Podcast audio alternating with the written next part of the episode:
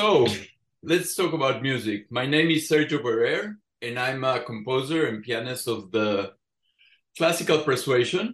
And with me today is uh, Steve Rothstein, uh, a composer, and um, and we're gonna be talking about his work, um, the Sinfonia Judai Symphony. How do you call it? Judaica Symphony. Uh, yeah, the, the title is Symphony Number One. It's my 1st uh-huh. symphony. Right. And Judaica, Days of Awe, which is um, implying that it's based on the High Holy Days. All right. So that's what we have for you today. Um, I always start the podcast with one question. Uh, how do you get to be a composer? oh boy, yeah, that's uh, that's a loaded question. I'm sure you have stumped many of your guests with that question.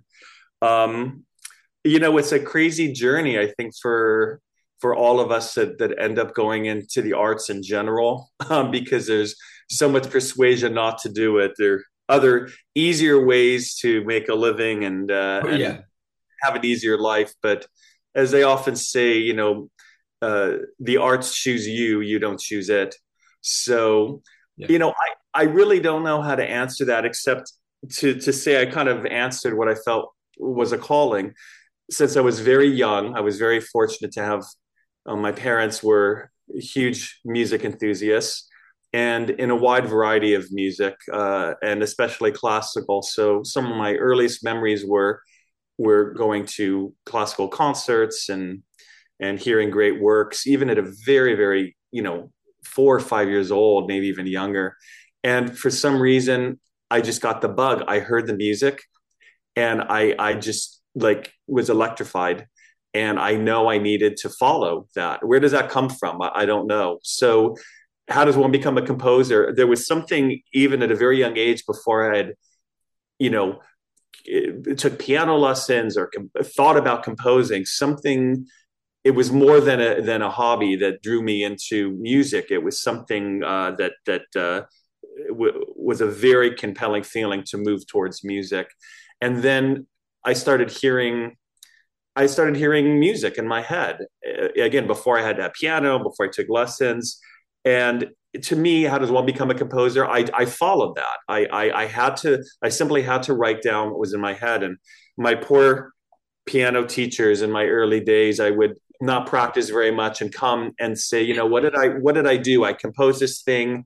I didn't know how to notate, and that's how it began. I mean, it was just I would show up to my piano lesson saying, you know, what did I do? I don't know what I did, but I heard this, and um, my teachers were very kind and. You know, you really should be studying composition, and you know, um, uh, I spend more time doing that than composing, and and it it really never stopped. It's just sort of like I had to I had to follow that. There was something it was i guess we all make a decision is it is it more than a hobby at some point? You know could i do other things? I did toy around with considering other things but it to me it was very easy. I just followed where my heart was and my heart always said follow music. So it was i you know i don't know where that comes from. I don't know if you're born with that or you learn it or you know i don't know. You know it's it's fantastic to hear everybody's story because believe it or not some people are like you and some people are not you know. Yeah. yours was there from the early beginning. For me in my case for example i started composing a lot later in life. So it's that's why i'm always fascinated by the stories. It's and it's never the same. Even even if you think everybody's like that that's not how it is. So that's why i always ask that question. Yeah so, that's you know did you just follow academically from from high school and went straight to uh, music in, in college and stuff and continued like that? Well, it, no, not exactly. My my path did get a little bit uh, bizarre in in in in its uh, trajectory. So, you know, I I you know, if you go by what some some people have said that I've heard some composers say, some teachers, you know, if you start too late, you know, don't do it. Oh. Um, I would have been in that category because I didn't. I wanted a piano. I wanted piano lessons before we even had a piano, and I was, you know, maybe eleven or twelve years old, and we didn't have a piano, and I kept begging, and you know, we didn't have a lot of money, but we were able to work out um, thank goodness my, my my grandfather had a piano and he he he gave us our his piano um, but by some people's standards i would have started already way too late at 11 12 years 12 years old. I heard melodies and i was doing things but i really didn't start serious music studies until you know uh, until i was in my teens. And then i kind of got you know i was leaning more towards like broadway type of music even though i love classical. Um, and then when I started college here in Los Angeles, um, I really got into the, the classical aspect, but I, I, felt that I had started, that maybe I did start too late because I was in theory classes and ear training, and I was so ill prepared because even though I was active in in in music in my teen years, it wasn't um, the serious endeavor that uh, prepared me enough.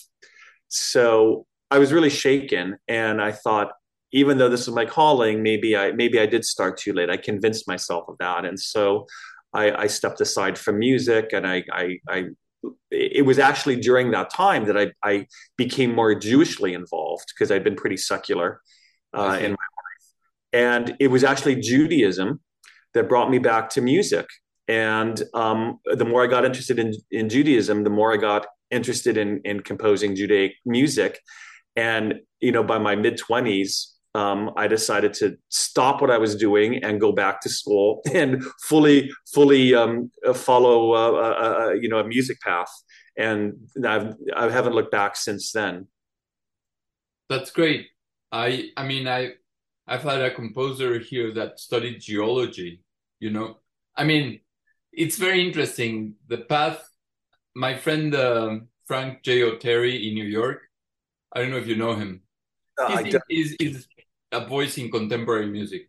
And he told me, you know, there is no path to be an artist. No. Nobody has found a path. You do this and this and this and this, and you will have a successful career. I, I've nobody knows. It's it's really an interesting field because you want to be an attorney. You go, you do your four years, then you do your three years, then you pass your bar, then you you know, it's all set up but uh, for our career for the for the arts it doesn't work that way. Yeah no absolutely. Absolutely. And it's it's one of self-discovery and one of self-realization. I mean you could study all you want. You you have to fulfill it yourself. I guess it's that way with a lot of things in life i guess ultimately. But certainly true um, with with the arts and with with music. Um, uh, because how do you measure you know when you want to compose something um, you, know, how, how do you measure it? I mean, I teach composition and, and I try to be very open to my students. They, they might be doing something I don't understand, but, but I'm trying to help them develop their own intuitive sense. And how do you measure that? So it, there's no real strong metric. If someone is doing something off the beaten path, it, it might be genius, but if it's not been done before, you know, it's um, it, it's a struggle, and so there is no one path to do it. I, I agree 100. Yes. Well, hopefully uh, that's encouraging, but also a little a little scary for people entering entering this world. Yeah, yeah. There is. It's a little scary, but if you have to do it, then you do it because yeah. there is no other choice. There is no other. Exactly. Yeah. And uh, you take it the way it comes. Anyway, uh, it's very interesting. Now, I I had a chance to be listening to your music the last few days. Um, yeah, it's very interesting that the the piece is, uh, you know, it, it brings back memories because it's all it's a lot of them. I don't I didn't recognize all the melodies. I'm Jewish myself, so I didn't recognize all of them, but a lot of them I did.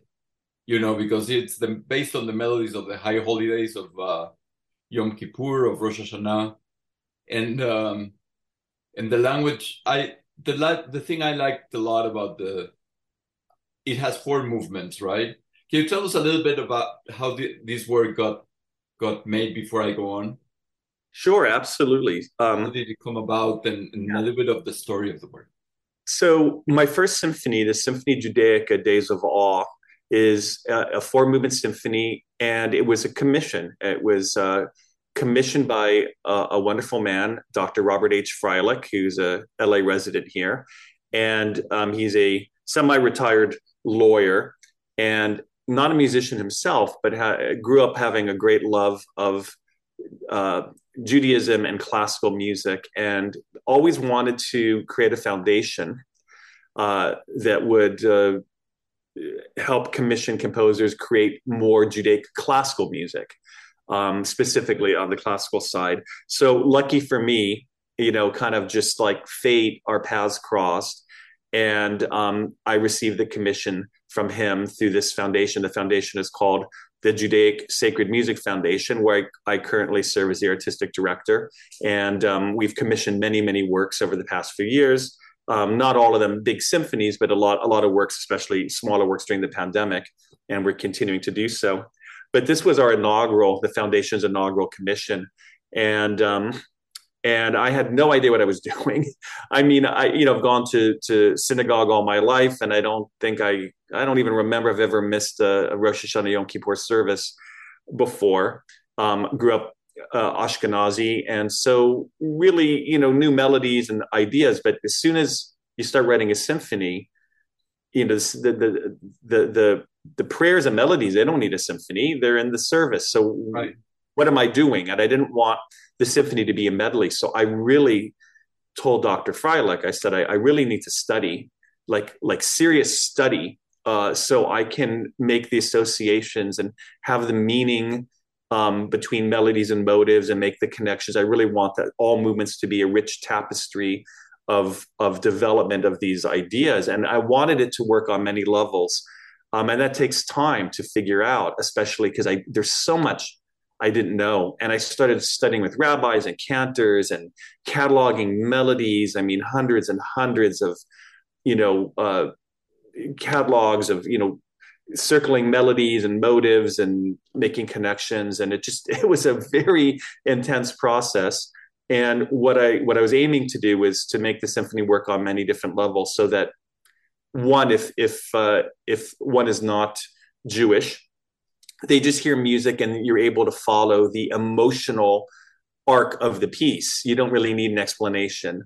Um, like you might not understand, um, you know, everything in Verdi's Requiem, all the all the things from from from the mass, uh, what's being said, but you could feel the emotion of it. So I, it was very important to me that it it bringing this work to a larger public, uh, even outside the Jewish community.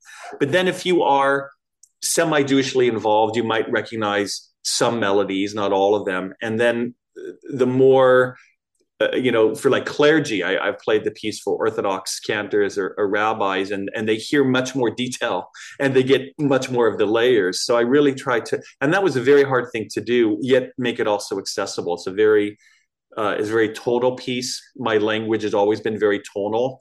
Um, and um, uh, I, I really have no problem with that. It's a little, um, you know, old fashioned. Let's say, let's say that I'm, I'm aware of that, but I, I, it's a language that I feel comfortable, and I felt that these melodies worked well in kind of this late romantic, late 19th century romantic sound. There's a very chromatic piece.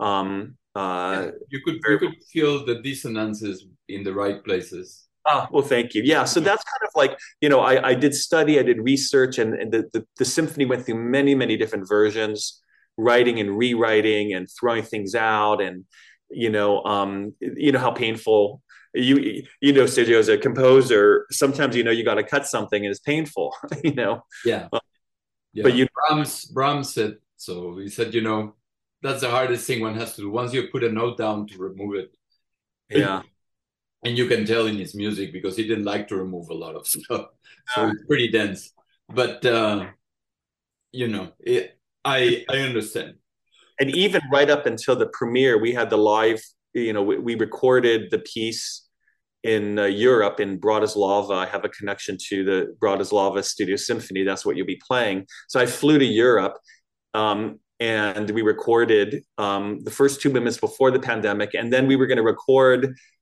the second two movements in May of 2020 and of course by march of 2020 everything, everything stopped. it was a two like a two and a half year delay to get the rest of it recorded.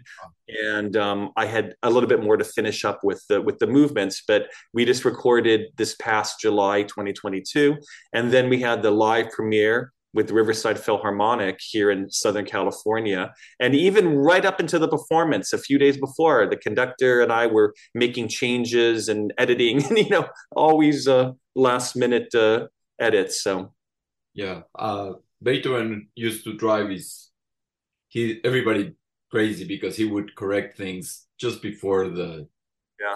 the, the premiere and stuff. I have every intention of doing one more round of edits. Um, you know just and then and then the piece sits you know then it's time to move on.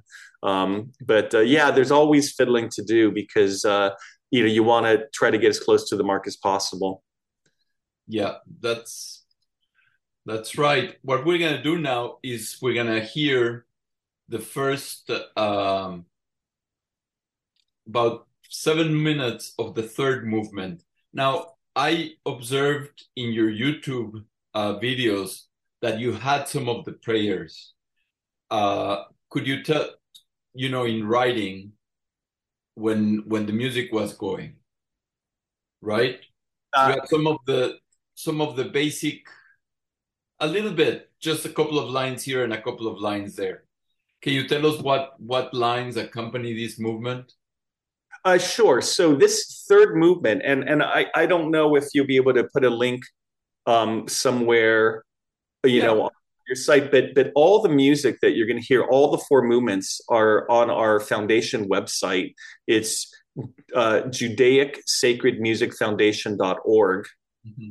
And um, I created these videos um, uh, where you hear the music and then the, the prayers pop are prompts. They pop up on right. the screen. So it's kind of, you know, interactive that way. But the third movement is a slow movement and um, and basically um, uh, what I did is I wanted it to be a double variation. I was thinking about all those wonderful double variations that Beethoven wrote as a, in the symphonies, and I, I juxtaposed Kol Nidre um, uh, with the Grand Aleinu. Um, right. And so I don't know if everybody listening will know exactly these pairs, but I, I, I what you hear is like a little bit of the opening of Kol Nidre, but I don't start Kol Nidre at the very beginning. I start um, uh, in the middle of Kol Nidre with a very famous part that's on the words Shvikin, Shvitin, you know, may all vows be undone and repealed and canceled. So I deconstruct. I, you know, it doesn't start in the right at the beginning of the Kol Nidre right. prayer. It's in the middle, right. and then we go into the Grand Aleinu, where the the you know Chazan you know bows down in front of the Ark uh, during the High Holidays, and that's you know it is basically a proclamation. You know, it is the the Aleinu Hagadol, the Grand Aleinu, is um, you know a statement that uh, we are to praise Hashem, God, the ruler of all, um, who has made you know us a nation and and and and um, given given us a, a, a very special uh, destiny and so these two very famous melodies kind of go back and forth. Right. there's a little bit of my own kind of motives in there but i play around with melody and modulation and counterpoint and texture which is very important uh, to me and the colors of the orchestra. There's soloistic passages for horn and flute and harp and you know I, I, feature a lot of solo instruments. I try to make it uh, very intimate. And even at the very end of the piece all the movements have shofar calls and the very end of this slow movement the oboe does the these you know we think of the shofar as being these loud blasts but right. often a, a, still quiet voice yeah when and, i when i heard it when i heard it first time the i i was looking at the horns at the all the trumpets and then suddenly i looked up and said no that's the oboe that is doing that yeah, yeah, yeah. Where I go to shul, our rabbi does uh, when he does a shofar, he you know covers himself completely in the in the uh, tallis, uh-huh. and it's the softest, still call. It's very moving. So. um so there's a little bit of that and so basically these two melodies is you know a b a b a b kind of loosely quasi you know uh, double variation but that's we keep coming back to these melodies over and over again all right so now we're gonna hear the first seven minutes of uh, of the third movement of the Symphony Judaica, right? Yes. Okay.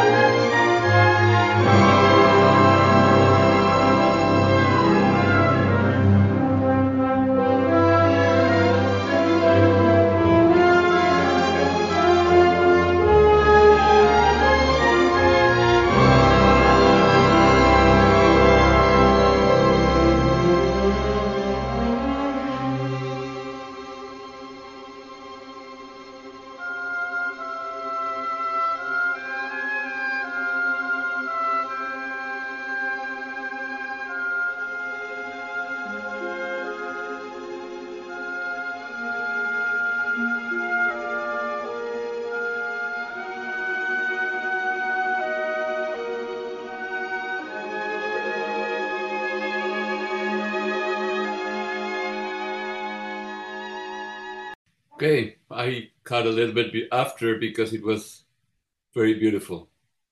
Oh, thank you so much. It was, you know, it it's kind of a rondoish thing. You go back to one from one theme to the other. It's like an A, as you said it, A B A B A B. You go back, yes, and forth.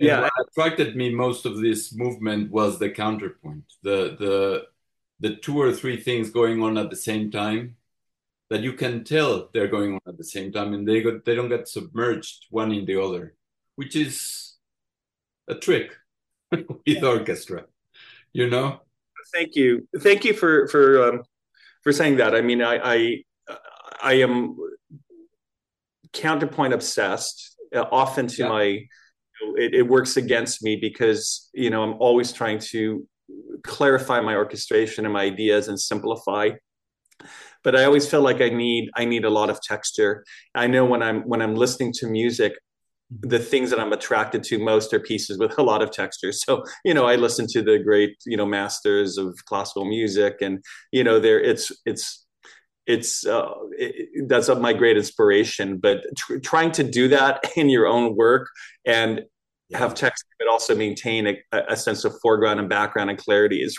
really, really difficult. I struggled. I, you know, just listening to it right now, it just I it's hard for me not to remember sitting at the at the piano and sweating it out at the keyboard and orchestrating. I still am very old fashioned. I write with pencil and paper. I do all my orchestration with pencil and paper, and then only later do I do I do software and you know uh, computer entry and stuff like that. So it's all very much in my head, and and um, hoping that the balance will work out. And you know, um, it did. I mean, the balance really is admir- admirable. I I think that, um, and also the solos bring very nice contrast to oh. the denser things. You know, suddenly you are with a few instruments, suddenly you are with a lot of instruments. You know, and it, it is very tastefully done. Oh, thank you, thank you. In much. my opinion, I I don't know any other opinions, but that that's why I wanted to show this this piece this this particular movement because it it had the most uh, uh, enjoyable counterpoint. The more you know, it was dense, and yet you could follow the different melodies and stuff. I find that uh, one of the big difference between classical music and pop music is the depth. You know, you you take a piece, you take a Mahler piece, you take a Beethoven piece, and then suddenly you're hearing it for the 50th time and then you hear that oboe that you hadn't heard and you hear that other line that you hadn't heard. Yeah. And and it's a constant process of discovery. And if you if you don't if you don't give that to the person that is listening you know it's you know you, you are getting into pop orchestration you know as opposed to classical music uh, you know composing which is yeah. a different thing. I, I, agree with that with that statement. I, I one of my professors who had a big impact on me uh, once said, um, you know, classical music means development, and right. you know, composers of classical music, you know, we want a lot. You know, t- time. How do I say? Like time is our real estate, and we want a lot of real estate. We want we we need, we need time to develop, and yeah. that's kind of think of it. You know, we we we that's kind of the world that you're into, and I I'm certainly um, I enjoy all all different kinds of music, but I, I love that about classical music is that the, the, sense of development and layers and layers and layers of, of musical meaning and texture, and so you could listen yeah to whether it's a beethoven piano sonata or symphony and over and over again and you're constantly discovering new things you know about it. And and you can interpret it in different ways different recordings bring out different ideas. And um you know it's endless to me yeah it's a wealth of material. Yeah. now the fourth movement is different. It has a, a more rhythmic uh it, i found it more propelling. The, a, the rhythm has a different role in this right? Yes. Uh the fourth fourth movement was a little tricky and um basically in in the in the first three movements i'm dealing with a lot of Jewish prayers, um, you know, the Barhu, the Zohrenu, um, the you know uh, Ki Anu Amecha, um, you know a lot of the movements deal with a lot of the central melodies and prayers, at least in the Ashkenazic tradition. Um, and I knew that I would save Avinu Malkeinu, which is uh-huh. centerpiece for the Jewish uh, High Holy Days, um, for the last movement. And what was interesting is my original sketch, I was going to just use the uh, what we consider the traditional Avinu Malkeinu, uh, you know, melody. Um, but uh, I was also very there's so many melodies I wanted to put into the symphony that, that, that, that, didn't make the didn't end up making it in. There's enough multiple symphonies, but um, I had Avinu Malkeinu and a lot of other melodies. But then um, I was also very attracted to this uh, Hasidic melody that I didn't grow up with, but uh, where where I've been going to shul, um, got to know in the past, you know, 10, 10, 12 years, maybe 10 years. And I really like that melody. And so I decided to juxtapose this traditional with uh, Avinu Malkeinu with this Hasidic melody. And people kept asking me what I recognize, which uh, I, you know, I, I knew there was another one there that I didn't recognize, but now I understand. In the Orthodox community, many people they know they know that melody immediately, right. and the and then people were asking about the Max, the famous uh, melody by uh, Max Janowski that uh, uh, Barbra Streisand made very famous in a, in a recording, uh, you know, back a couple decades, maybe in the 90s. Um, a, a, very, very famous melody that's been recorded a lot. And I, I wanted to stay clear of the Max Janowski, um, Malkeinu. But then I thought, what if I juxtapose these three, um, you know, Avinu Malkeinu, traditional, Hasidic, and Reform? And I'm like, yeah, it's a nice concept, but but but how do you develop three different melodies? The Hasidic melody comes with a nigun, which is a wordless melody. Da da da da da da dum bum ba bum ba bum ba ba ba bum ba bum. And so I decided that nigun would be the tour guide. It would be the connective tissue throughout the whole piece. There's also a little bit of the Chatzi and there's shofar blast in the second half but it was really really tricky i'm not quite sure if i pulled it off you know quite the way i wanted to but the idea was to have these three avinu malkeinus kind of juxtapose with this nigun kind of connecting them and a lot of shofar fanfares okay now avinu malkeinu for our non-jewish speakers means our god our king um, for our non-hebrew speakers and um, yeah, and our father, our father, our king. Our father, king. Trouble with the with the language of it, but that's how it translates. Yeah. Right, and uh, yeah, it's uh, you know, a very fast translation. Just do you have the a, a couple of the basic lines in English somewhere around there? Sure. So in this prayer, we're basically asking God, you know, our Father, our King uh, be gracious to us and answer us. You know that we we we don't really have uh, merit or deeds, um, but we're asking God to deal with us uh, with charity and kindness and deliver us to um, a, a, new year. So it's recited, you know, right up until the very end of the High Holy Days, right at the very end, where we imagine the the gates of the year are closing, and we're still pleading to God you know, be gracious to us, seal us in the book of life for the next year with goodness and kindness, as health and peace um, for us and for for for our for our loved ones. And so it's a real it's a real plea, and it has such it's such a a, a tremendous melody. I mean, all of them are, um, and um, and so that's kind of this this sense of of you know urgency um, with it. Um, okay. All right, let's I, I want to just show, you know, the whole symphony is worth of, you know, sh- being shown in the program, but I I chose the first four minutes of the second of the fourth movement. Let me let me put it. Sure. Let me, let me uh, turn it on, and then we'll we'll uh, talk a little bit more about it. Okay. Absolutely. Okay.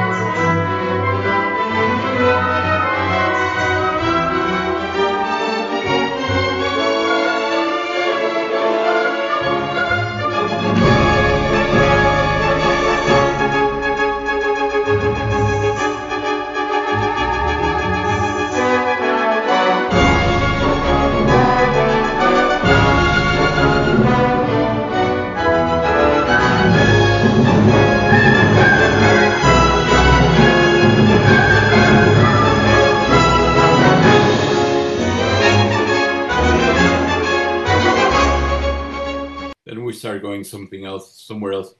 But uh, yeah, there is a lot of drama in that, and and you can see the juxtaposition of the melodies. I think it works very well. I. Oh well, thank you, uh, thank you very much. And if if uh, if your listeners want to you know, if they explore on our website the whole movement, eventually we'll get into the Max Janowski, and then about halfway through, then the traditional Avinu Malkeinu comes in um, with all the shofar blasts kind of juxtaposed that way. And um, yeah, I really struggled with this movement because you know I wanted the last movement to be big and exciting, and you know the concept of having it focused on a Avinu Malkeinu is one thing, but three different melodies if it, it's hard to to connect them make them work together so you know it was it was a struggle but uh, overall I'm, I'm happy with it. It's still going under you know some trimming and some editing and reorchestration um, things that i want to you know fix a little bit but uh but overall I'm, I'm pleased with how it came out. And and when we did the live performance the uh, conductor convinced me to take it quite a bit quite a bit faster. And it was even much much faster even than this. And uh, it was like a roller coaster. You're not quite used to hearing these melodies uh, in that kind of you know setting or that fast but it was it was fun. It got a, a really terrific response from the audience so. Yeah the the there's a rhythmic element that wasn't the the that wasn't in the previous movement. There is this uh, kind of da da da da da da you know the triplets and the you know that that kind of thing.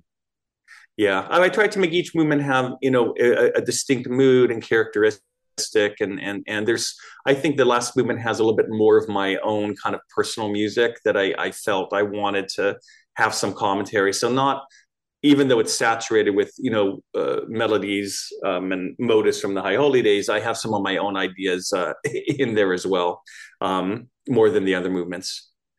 Well that's great.